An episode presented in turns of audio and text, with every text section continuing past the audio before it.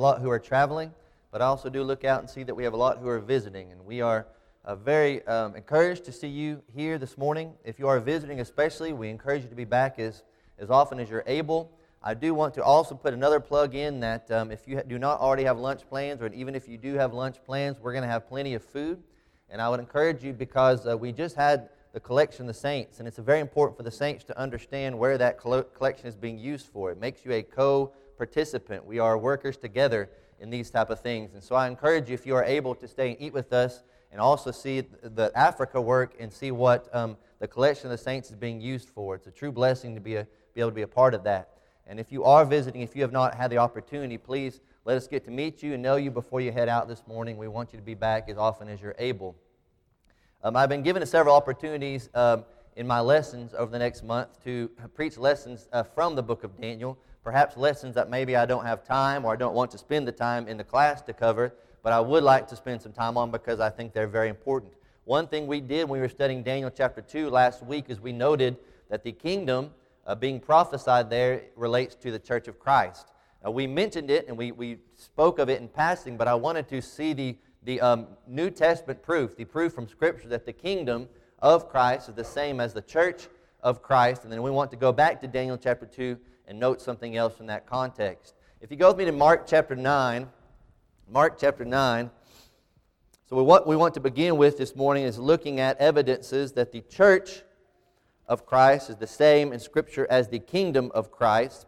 I think one, uh, I think the greatest misconception oftentimes with the kingdom is that every time the kingdom is uh, listed, that it refers to heaven. I think part of that has to do with the fact it's described as the kingdom of heaven on many occasions. Our scripture reading in Matthew 4 and verse 17, Jesus says, Repent, for the kingdom of heaven is at hand. Uh, so it's very important to understand that the kingdom of heaven is not the same as heaven.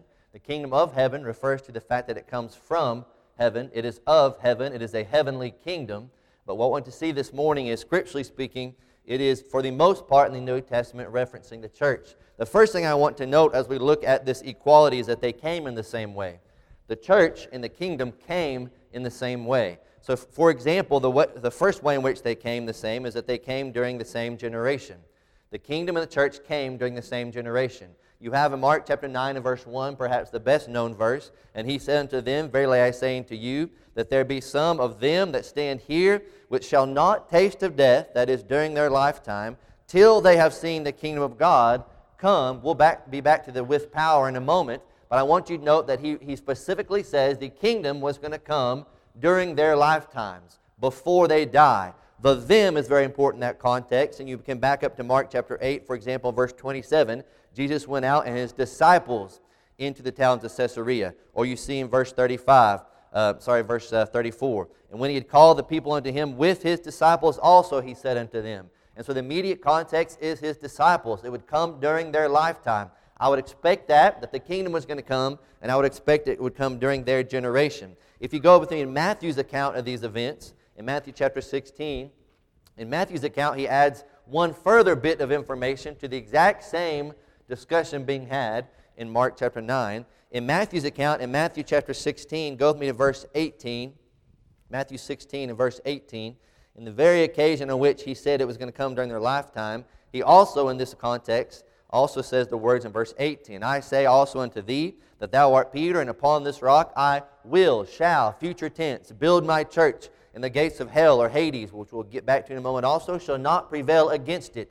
So I want you to note here that in this discussion of the kingdom, he also says, My church, I'm going to build it. The fact that it's future tense means in Matthew 16, at that point in time, the church had not been built yet. It was still in a future event. So I will know that in Matthew 16, if I use that as a bookend, the church has not come yet. And then when I find when the church is here, I know that it came somewhere in between those two bookends. We know it was going to come during their lifetime. In fact, if you go to Matthew 16, verse 28, Matthew 16, verse 28, in this very context that we read earlier, he says, Verily I say to you, there be some standing here which shall not taste of death till they see the Son of Man coming in his kingdom. In this very context, it talks about the kingdom has not come yet and the church has not come yet, but we know both are coming. And both are going to come during their generation, the disciples' generation. And so I know if I set that other book in Acts chapter 2, verse 47, which we'll read in a moment, but if I set that other book in Acts 2 verse 47, where the Lord is adding people to the church, I know that between Matthew, somewhere between Matthew 16 and Acts 2 47, the church came. And I also know, based on what we're studying, the kingdom also had come. What we also noted in Mark 9 and verse 1 that the kingdom was going to come with power. And the, the, the fact that the kingdom was going to come with power and the church was going to come with power indicates also that they're going to come in the same way. They were going to come in the same uh, generation, but they're also were going to come with signs of power. Go with me to Luke's account, Luke chapter 24. Luke chapter 24. The church and the kingdom are going to come during the same generation. The church and the kingdom are going to come with the same signs of power. So in Luke chapter 24, after his resurrection, immediately before his ascension, you have beginning verse 46, Luke 24, beginning verse 46. And he said unto them, Thus it is written, and thus it behooved Christ to suffer, and to rise from the dead the third day, and that repentance or remission of sins should be preached in his name among all nations, beginning at Jerusalem. Isn't that interesting? That he said the preaching of forgiveness of sins and repentance was going to begin at Jerusalem. And he's going to tie that to in a moment what's going to happen there also at the day of Pentecost. Ye are witnesses of these things. And behold, in verse 49, I send the promise of my Father upon you. Whatever this promise was he's referencing here was something that was going to come upon them. And in order to have that promise of the Father come upon them, they had to tarry in the city of Jerusalem until ye be endued. Here's the relation of that promise endued or clothed with power from on high. And so he links this coming in Jerusalem, the location, as well as the preaching of, of repentance and remission of sins. And he also links that to power coming upon these apostles. That was all, all within this context, which we saw in Mark chapter 9, verse 1, was going to come when the kingdom came. If you go with me to Acts chapter 1, Acts chapter 1, and Luke is picking up where he left off at the end of book of Luke. He picks up now in Acts chapter 1. And he says, The former treatise have I made, O Theophilus, because he wrote the first one to the Theophilus, and now he's picking up where he st- stopped off. He, he says in verse 1, he stopped off with what Jesus began to do and to teach. But now he's writing not what Jesus began to do and teach now. Now he's writing the account of the growth of the church um, according to the, the acts or the actions of some of the apostles. In Acts chapter 1, go with me to verse 3, Acts 1 and verse 3. On this very occasion, before he ascends, on the very occasion where he said you're going to be endued with power, he says in verse 3 to whom also he showed himself alive after his passion by many infallible proofs, being seen of them forty days and speaking the things pertaining to the kingdom of God. He's preaching and talking to them about the kingdom of God, the kingdom of God coming. It is the most imminent it had ever been. He was preaching it in Matthew 4 and verse 17, but now the apostles, he says, Look, it's almost here. It's about to come. In fact, he's going to say, Stay in Jerusalem. He says, Being assembled together with them, he commanded them that they should not depart from Jerusalem but wait for the promise of the Father, which saith he, Ye have heard of me. There's that promise again, links it to the baptism of the Holy Ghost in verse 5, which was going to result with the power that we read in Luke chapter 24. All these things were going to happen in Jerusalem not many days from then. And he says, Stay here. That power that was promised is going to come. Also, this kingdom is going to come as he preaches the kingdom. And of course, we know it. It goes me to Acts chapter 2, verse 4. Acts 2 and verse 4 on the day of Pentecost, they were all filled with the Holy Ghost. There's that baptism of the Holy Ghost and began to speak with other tongues as the power gave, the Spirit gave them utterance. There's that power being displayed that was promised unto the apostles uh, to happen in Jerusalem where, where this is happening. You see this power being displayed now from the Holy Ghost upon the apostles. Go down to verse 6. Now, when this was noised abroad, a multitude came together and were confounded because that every man heard them speak in his own language. There's that that uh, issuing of those, those miraculous gifts. In Acts 2 and verse 17, Acts 2 verse 17, they ask about what's happening on this occasion. And, and he reveals in verse 16, this is a fulfillment of what the prophet Joel said was going to happen. And then he quotes in verse 17, and it shall come to pass in the last days. Please, please remember, in Daniel chapter 2, the last days was the exact time reference that Daniel gave for the coming of the kingdom. It was going to happen in those last days. And he says, also, Joel prophesied about the last days, the last age, the Christian age. And that's exactly what's happening here. I will pour out my spirit upon all flesh, and your sons and your daughters shall prophesy, your young men shall see visions, your old men shall dream dreams. There's that power and manifestation of the Holy Spirit being displayed. It was coming when the kingdom came, it's coming as the church comes in Acts chapter 2.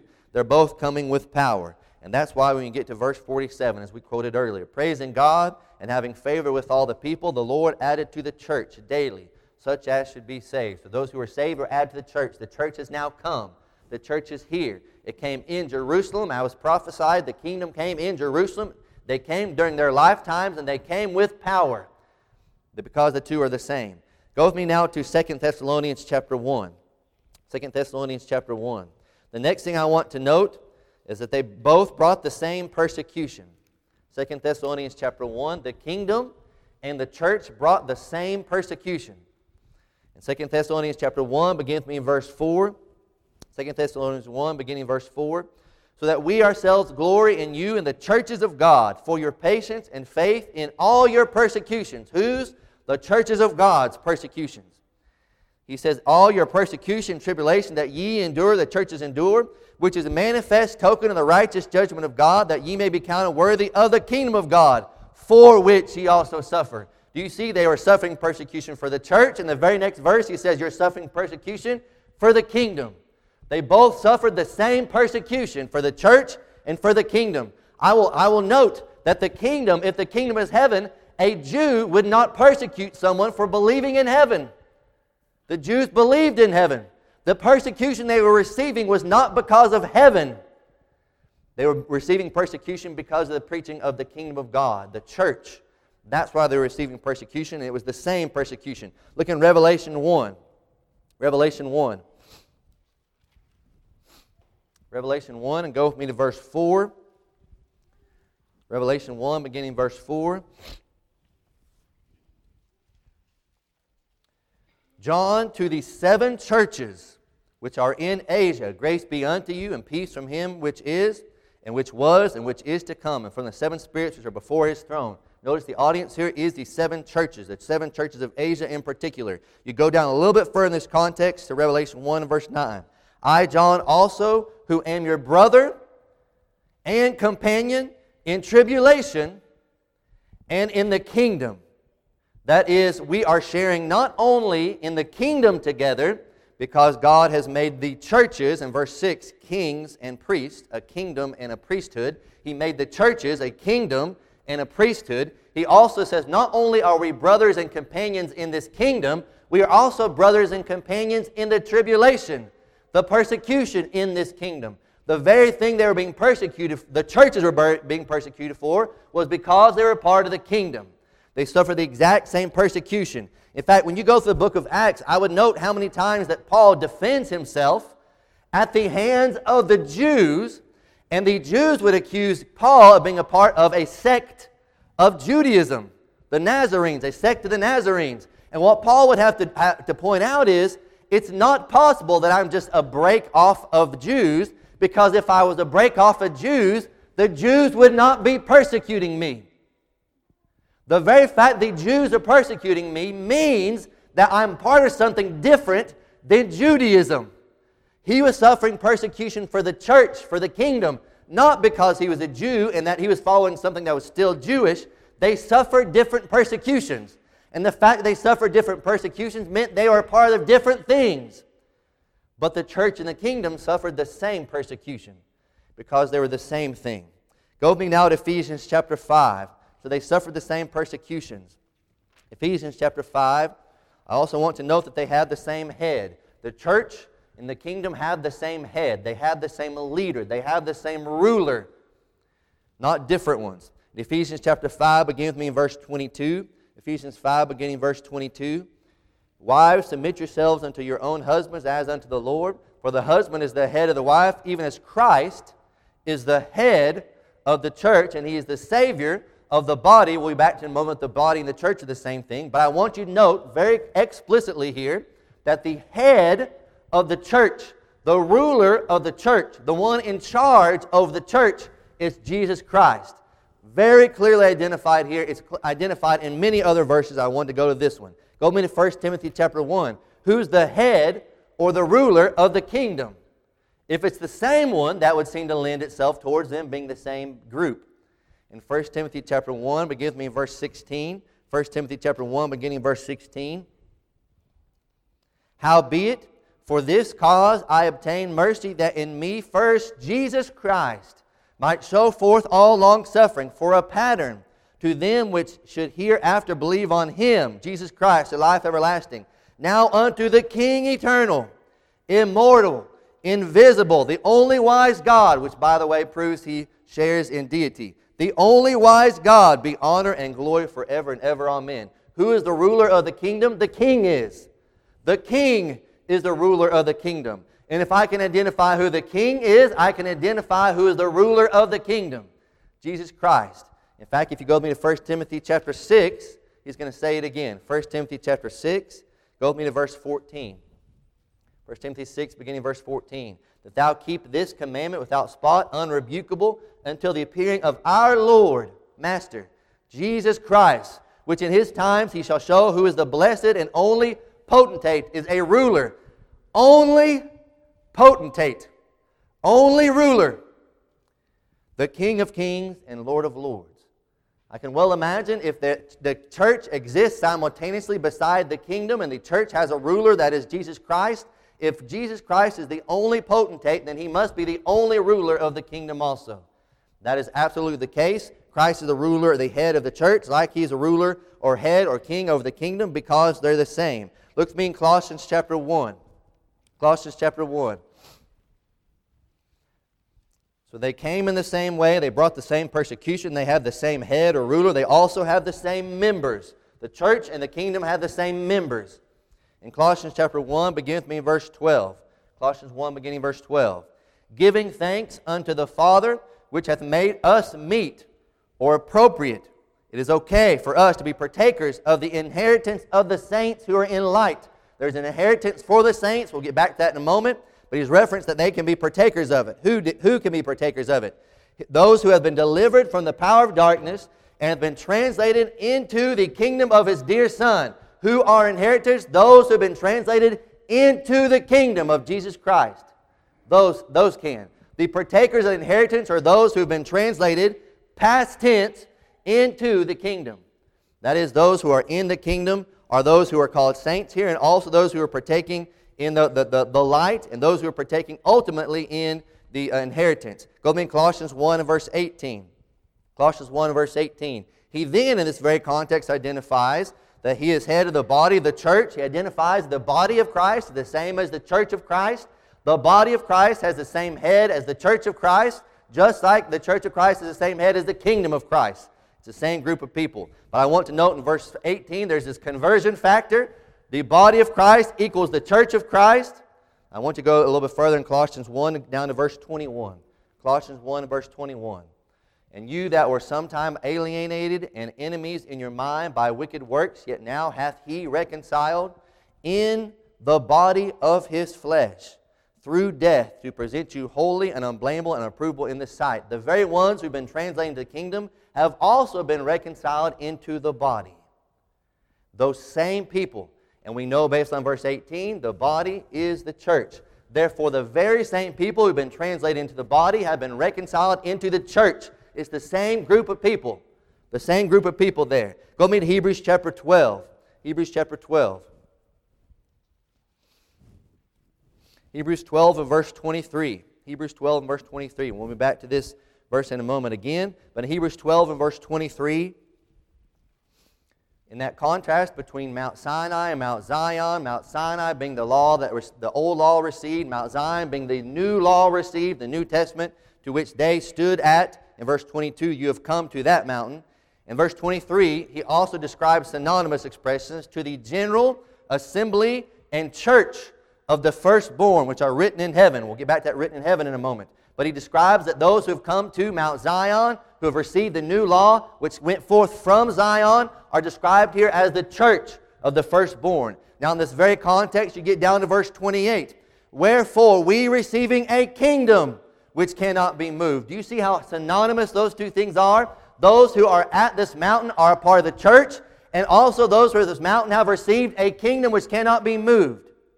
It's the same people, the same members of the church are the members of the kingdom. Go with me to John chapter 3. John chapter 3. Number five, they have the same entrance. The same entrance is to the church, is the same entrance into the kingdom. I expect that if they're the same group or the same people, then I expect that they would be the same entrance. You wouldn't enter into the kingdom in a different way that you enter into the church. In John chapter 3, go with me to verse 1. John 3, beginning verse 1. There was a man of the Pharisees named Nicodemus, a ruler of the Jews. The same came to Jesus by night and said unto him, Rabbi, we know that thou art teacher come from God, for no man can do these miracles that thou, thou doest except God be with him, thus identifying his authority. Therefore, Jesus can go into salvation once the authority is established. In verse 3, Jesus answered and said unto him, Verily I say unto thee, except a man be born again, he cannot see the kingdom of God. That's not what he asked or what he said. But Jesus identified, oh, you recognize my authority? Let's get to salvation then. Let's get to the kingdom then. And that's what he does. He says you have to be born again to see the kingdom of God or to enter into the kingdom of God, as he's going to say in verse 5. You have to be born again to enter into the kingdom of God. Nicodemus said unto him, How can a man be born when he is old? Can he enter the second time into his mother's womb and be born? Jesus answered, Verily, verily, I say unto thee, except a man be born of water and of spirit. You have to be reborn. You have to spiritually be born of water and of spirit. Born again is, the ver- is what's said in verse 3. He cannot enter into the kingdom of God. Therefore, I know entrance into the kingdom depends on rebirth, being born again. That rebirth involves the Spirit, that rebirth involves uh, water. Those are both involved in this rebirth in John chapter 3. Because his question is, I can't do when I'm old. Yes, because you're not, I'm not telling you to be reborn physically. You have to be reborn spiritually when you are old. And so I would expect entering into the church to be the same. Go with me to Ephesians chapter 5. Ephesians chapter 5. And go with me to verse 25. Ephesians 5 and verse 25. Husbands, love your wives, even as Christ also loved the church and gave himself for it, the church, that he might present it, the church, to himself, a glorious church, not having spot or wrinkle or any such, but that should be holy and without blemish. The context is the church the, the, the, the beauty of the church, what God did to, uh, what Christ did in order to purchase the church, to buy that church with his own blood. And you back up to verse 23, we saw that, that is, he is the head of the church. Verse 24, the church is, is subject unto Christ, to be submissive unto Christ. And then you back up to verse 26, that he might sanctify and cleanse it, the church, with the washing of water by the word the exact same entrance. How is the church going to be sanctified? How are the people who are in the church going to be sanctified? It's going to be involved the Spirit's word as well as water. It's the exact same entrance. Into the kingdom, you enter in the same way as you enter into the church because they're one and the same. Look at Matthew chapter 16, another evidence of this. Matthew chapter 16. Matthew chapter 16. When did entrance into the church and entrance into the kingdom begin? What allowed entrance into the church and what allowed entrance into the kingdom? In Matthew chapter 16, begin with me again in verse 18. Matthew 16, beginning verse 18. And I say unto thee that thou art Peter, and upon this rock, that is that, that uh, bedrock, the foundation, the words of Christ, I will build my church, and the gates of hell shall not prevail against it. That is, Christ was going to build his church, and I'll give unto thee, the apostles, the keys of the kingdom of heaven. Why bring up, when you're discussing building the church, why bring up the fact that you are giving them some power to unlock the door into the kingdom? Does that mean the apostles were given power to unlock the door into heaven? Or does that mean when he builds this church, he's going to give them the power and the authority to unlock the door into the church, into the kingdom? He said, I'll give unto thee the keys of the kingdom of heaven. And whatsoever thou shalt bind on earth shall be bound in heaven. Whatsoever thou shalt loose on earth shall be loosed in heaven. That entrance into the kingdom and that entrance into the church were both going to be administered by the power that God gave to his apostles. Therefore, even though the ability to enter in came in Acts chapter 2 by the preaching of the apostles who had the power of the Holy Spirit in order to unlock the door into the church or unlock the door into the kingdom. They're one and the same. The entrance in are the same. Look at Acts 14. Acts chapter 14. Acts chapter 14.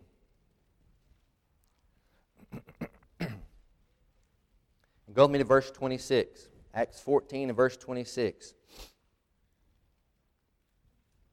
and thence sailed to Antioch, from whence they had been recommended to the grace of God for the work which they fulfilled.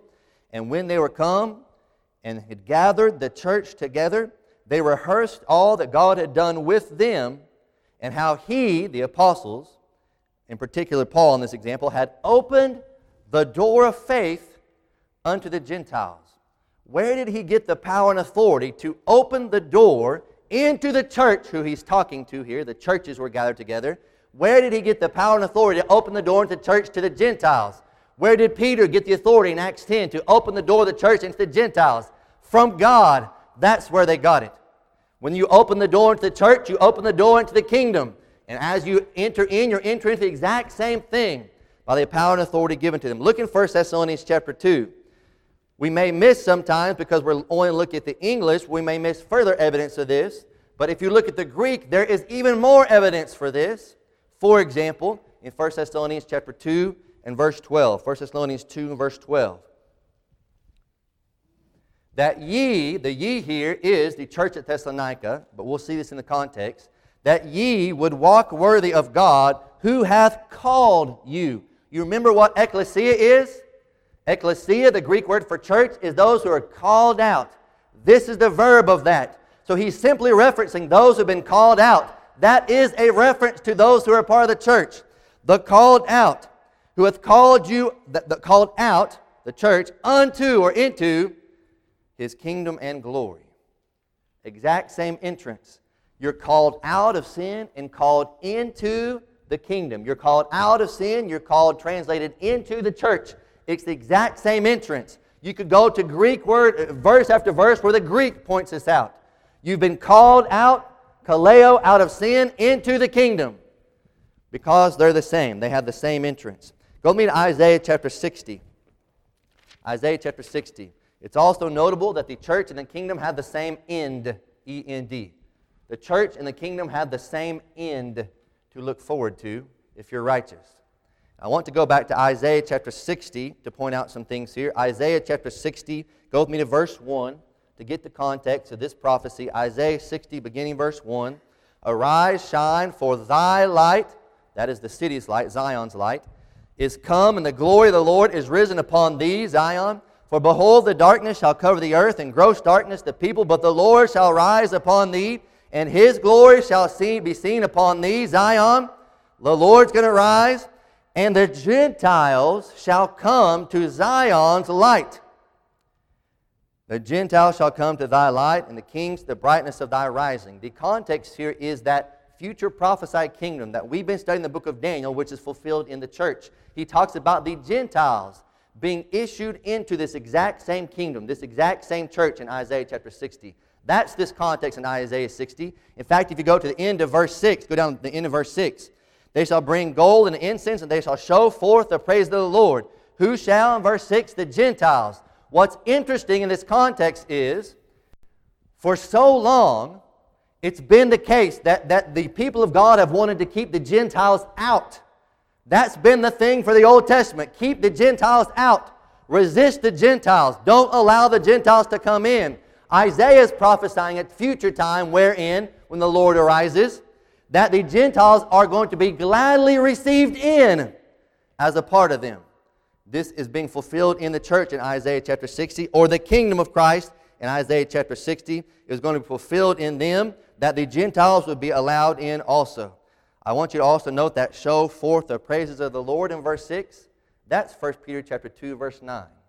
And Peter quotes it and applies it to the church, the priesthood, the Christians. 1 Peter 2, verse 9. That's exactly what the context here is. Now, within that context, I want to go a little bit further in Isaiah 60. Now, go down to verse 11. So now we know the context is that kingdom to come, the church that the Gentiles will be issued into and no longer kept out of. And in verse 11, therefore thy gates, Zion, shall be open continually. Open to whom? The context is open to Gentiles. That's the context. Whereas in the past, they might close their gates if they see the Gentiles coming. The context here is in the future, there comes a time when you're going to gladly open the gates to invite the Gentiles into what you're a part of. He says, the, the gate shall be open continually. They shall not be shut day nor night. If you study the history of Jerusalem, they would shut the, the gate to Jerusalem at night. No one can come in and out at night. But he says, this, this city, this future kingdom that we're talking about in Isaiah 60, the door is not going to be shut. It's always going to be open, and the Gentiles can come in if they would do what was required to come in. He says, They shall be open continually, shall not be shut day or night, that men may bring unto thee the forces of the Gentiles. Let the Gentiles come in. This is not speaking the physical sense, in a spiritual sense. Let the Gentiles come into this. That's the context of Isaiah chapter 60. I want to go with me to Revelation 21 now. Revelation 21. We're talking about the same end. They're The same end to the church is going to be the end to the kingdom. We saw in Isaiah chapter 60 I want to note in that context, we're dealing with that church, that kingdom, that very one that we're studying this morning. Go down with me to verse 24, Revelation 21 and verse 24. And the nations of them which are saved. That doesn't make sense in the Old Testament because there's one nation in the Old Testament, the Jews. But this description is nations who can be saved. Shall walk in the light of it. And the it there is Zion, by the way. And the kings of the earth do bring their glory and honor into it and the gates of it shall not be shut all by day. That's the exact quote from Isaiah 60. We know the, the fulfillment of it. And so, in the context, he's referencing that, that very prophecy in Isaiah chapter 60. He says, The gates of it shall not be shut all at all by day, for there shall be no night there. The light of Jesus Christ is there. They shall bring the glory and honor of the nations into it. And there shall be in no wise into anything that defileth, neither whatsoever worketh abomination or maketh a lie you're not entering in this place if you want to continue to work abominations, if you want to continue to be a liar. There's no entrance into this city. There's no entrance into Zion with that because you have to have repented to enter into this one and have those past sins washed away. And look what he says at the end of it. But here's who does who is allowed in, they who are written in the Lamb's book of life. Now sometimes people look towards the future for that, but what the Bible is going to show as we'll look at in a moment your name can be written in the Lamb of Life right now. In fact, if you are a righteous Christian, your name is written in that book right now. Why? Because Gentiles, that's us, have been issued into by what Jesus Christ has done. Zion, that spiritual Jerusalem, Christians have been, in, have been allowed to enter into it. Now, I want you to go with me to Philippians chapter 4. We'll be back here in a moment, but Philippians chapter 4. He says, Those whose, land, whose names are written in the, in the Lamb's book of life, those are who enter into this kingdom, the church. In Philippians chapter 4 and verse 3, Philippians 4 and verse 3, and I entreat thee, also true, true yoke fellow, help those women which labor with me in the gospel, with Clement also, and with other my fellow laborers, whose names are written in the book of life. Present tense. Whose names are written in the book of life? those who are preaching the gospel just like Paul was, my fellow laborers. Their names are currently written in the book of life. How can they have their names written in the book of life? Because of what Christ Jesus did. They can now be issued into and have their names written in the book of life. They have that end, life as their end. Look in Luke chapter 10. Luke chapter 10. And go with me to verse 20. Luke 10 and verse 20. Jesus, having sent the 70 out, the 70 come back, and they're rejoicing that, that the demons were being cast out by the, the power that Jesus gave them. They're rejoicing over it. And look what Jesus says in Luke 10 and verse 20. Notwithstanding, in this rejoice, not. Don't rejoice that the spirits are subject unto you. That does display power, but that's not where true joy comes from. But rather rejoice because your names are written in heaven. That's why you should rejoice. Not future tense, right now. If you are a faithful child of God, your name is already written there. That's why Revelation 2 and 3 makes sense when he says your names can be blotted out from the book. It doesn't make any sense if their names aren't there to blot them out. But he says your name can be taken from that book if you don't repent of your sin. But currently, if you're righteous, your name are written in that book right now. Eternal life is waiting for those whose names are written there. The kingdom has that to look forward to. Now, go me to Hebrews chapter 12. Go back to Hebrews 12. So, that context was the kingdom. Those who have entered the kingdom have their names written in the Lamb's book of life. They have that end to look forward to. And lo and behold, in Hebrews 12 and verse 23, he's going to th- say the same thing about the church. Hebrews 12 and verse 23. You've come to the general assembly and church of the firstborn, which are written in heaven. It's the same group, they have the same end. The kingdom has that end, and the church has that end. It's the same end for them, it's the same hope for them, the same thing to look forward to. In fact, go with me to 1 Corinthians chapter 15. 1 Corinthians chapter 15. The church has that to look forward to. They have eternal life to look forward to if their names are written in the book of life. In 1 Corinthians 15, and go with me down to verse 24.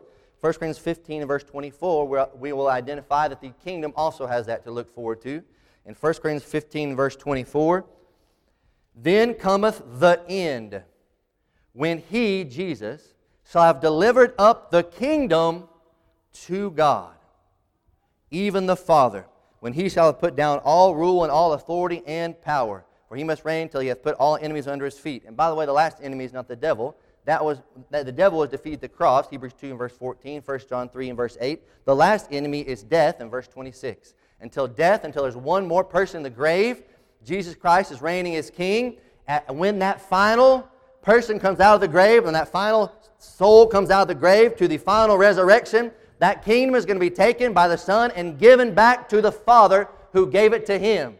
That's what's being described in Daniel 7 13 and 14. He describes here an end. An end of the kingdom is being delivered to the Father in heaven. That's the end of the kingdom.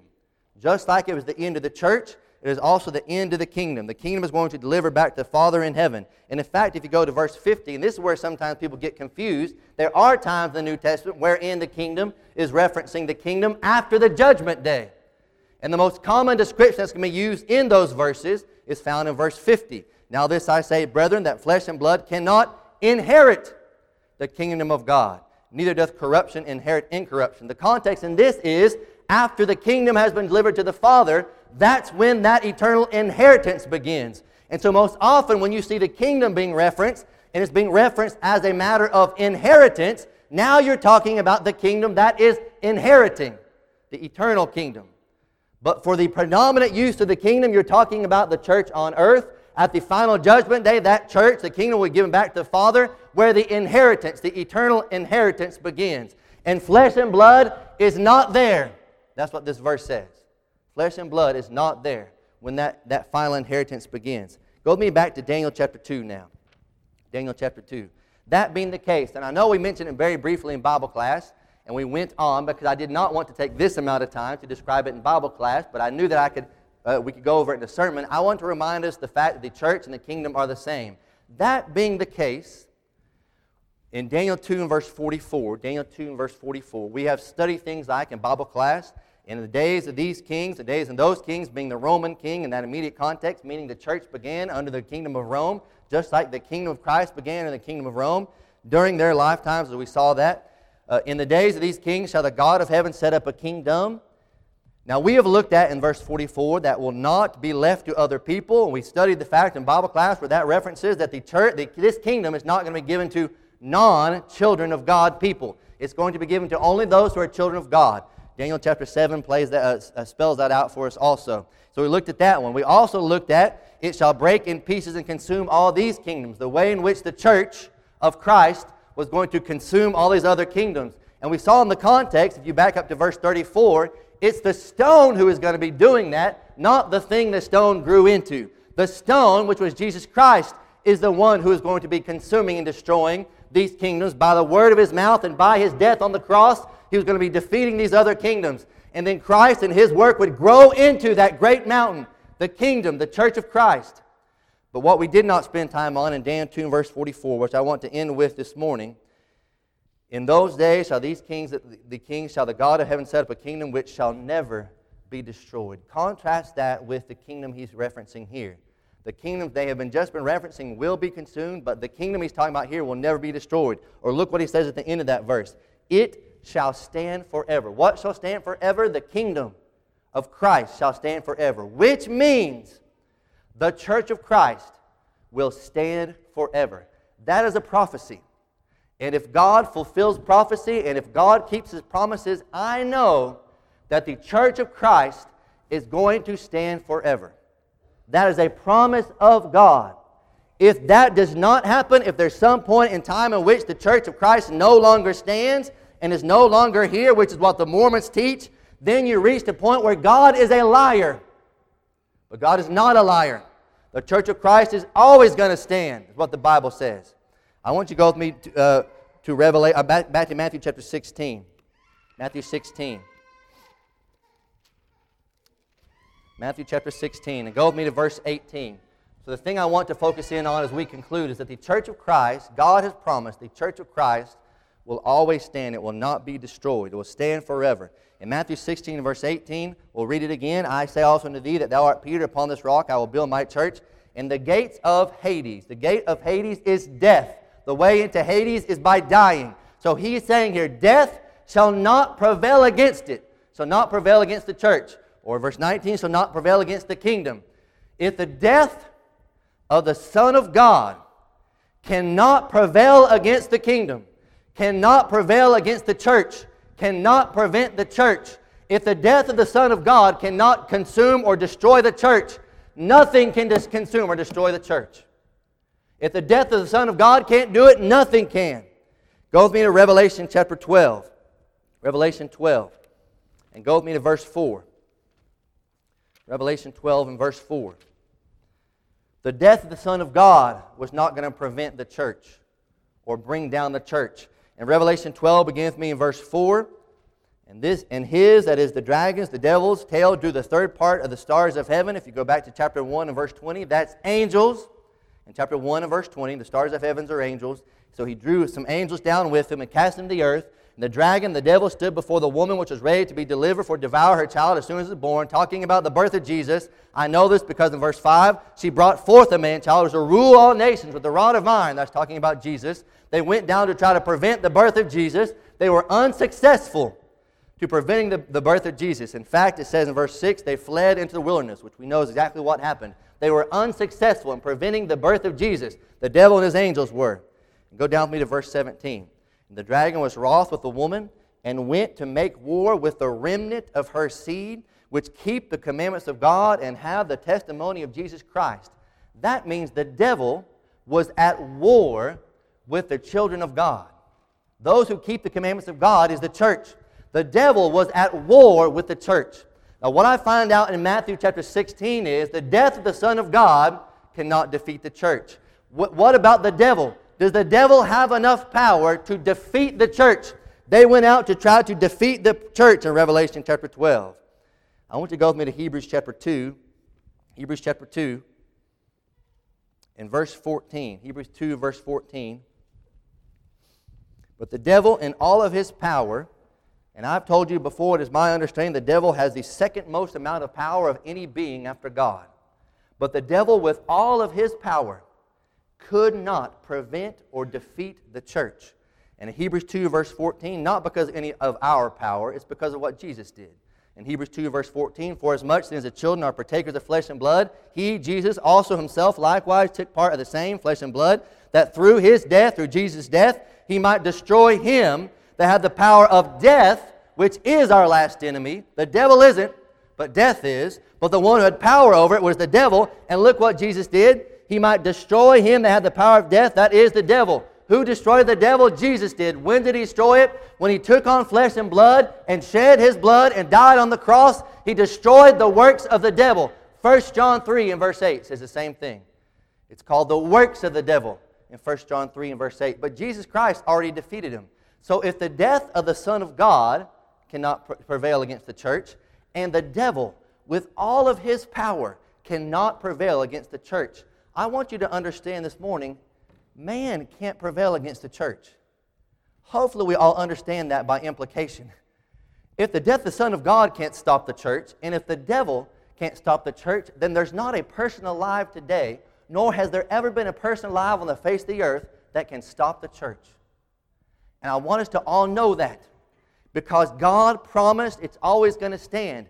And if things much more powerful than men can't stop the church, then there's not a man on the face of the planet, even if man joins hand in hand and millions of men try to prevent and take down the church, he can't do it because God said it's always going to stand. Man cannot take down the church. Go me back to Hebrews chapter 12. Hebrews chapter 12, and that very context wherein in Hebrews 12 and verse 28, Hebrews 12 and verse 28, the context wherein he says, Wherefore we receive a kingdom which cannot be moved. But what about, what about wicked men? Can men remove the kingdom? What about the devil? Can he remove the kingdom? What about, what about the death of the Son of God? Can it remove the kingdom? The answer is no, no, no. It cannot. It cannot be removed. That is a promise of God. If you go on to the next chapter, since we've received that kingdom which cannot be removed, in chapter 13 and verse 6, so that we may boldly say, The Lord is my helper, I will not fear what man shall do unto me. Why not? Because the devil's been defeated, sin's been defeated, there's no man that's more powerful than the devil. There's no man that's more powerful than the death of the Son of God. And if they can't stop the church, no man can stop the church. And so Hebrews 13 and verse 6 says, Don't be afraid of man. I want to remind us, especially right now, as the world around us maybe becomes more and more corrupt, I want to remind us, scripturally speaking, it doesn't matter how corrupt man gets, he cannot destroy the church because God has promised it will stand forever. No man can defeat it. Go with me to Ephesians chapter 3 as we conclude. Ephesians chapter 3. I think sometimes we get worried about things that are impossible to happen.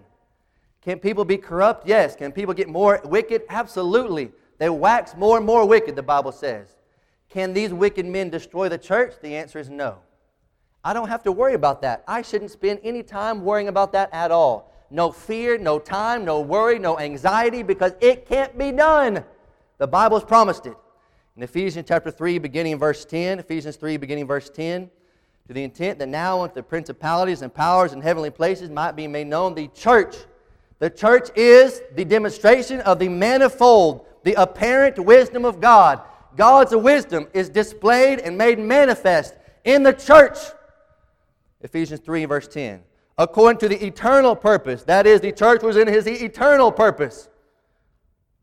The eternal purpose which he purposed in Christ Jesus our Lord. The church was in his eternal purpose, and it has manifested God's wisdom in that. And you get down to verse 20, and he says this in verse 20 Now unto him that is able to do exceedingly abundantly above all that we ask or think, according to the power that worketh in us, the church, unto him be glory in the church by Christ Jesus throughout all ages, world without end. That's how long we in the church can give glory to God till the end. Why?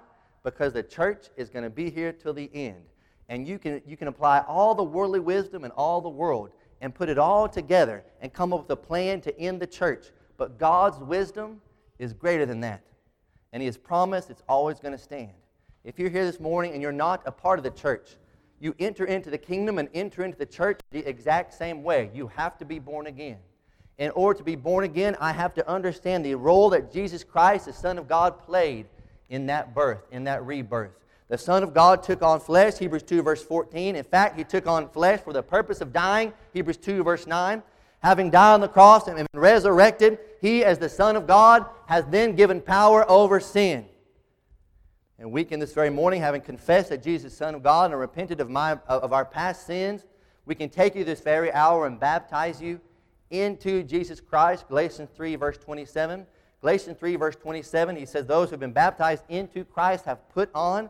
That's enduo. The same Greek word we saw in Luke 24, where they said, he said, In Jerusalem you'll be enduo, endued with power. That was the result of the Holy Spirit baptism. You can now be enduo, clothed with Christ today not power, with Christ, which is far better. You don't have to have miracles, do, do miracles to make it to heaven. You have to be in Christ to make it to heaven. And we can take this hour and baptize you into Christ, and you can be clothed with, enduo, clothed with Christ this very day. Galatians 3, verse 27. Having those past sins washed away, Acts 22 and verse 16.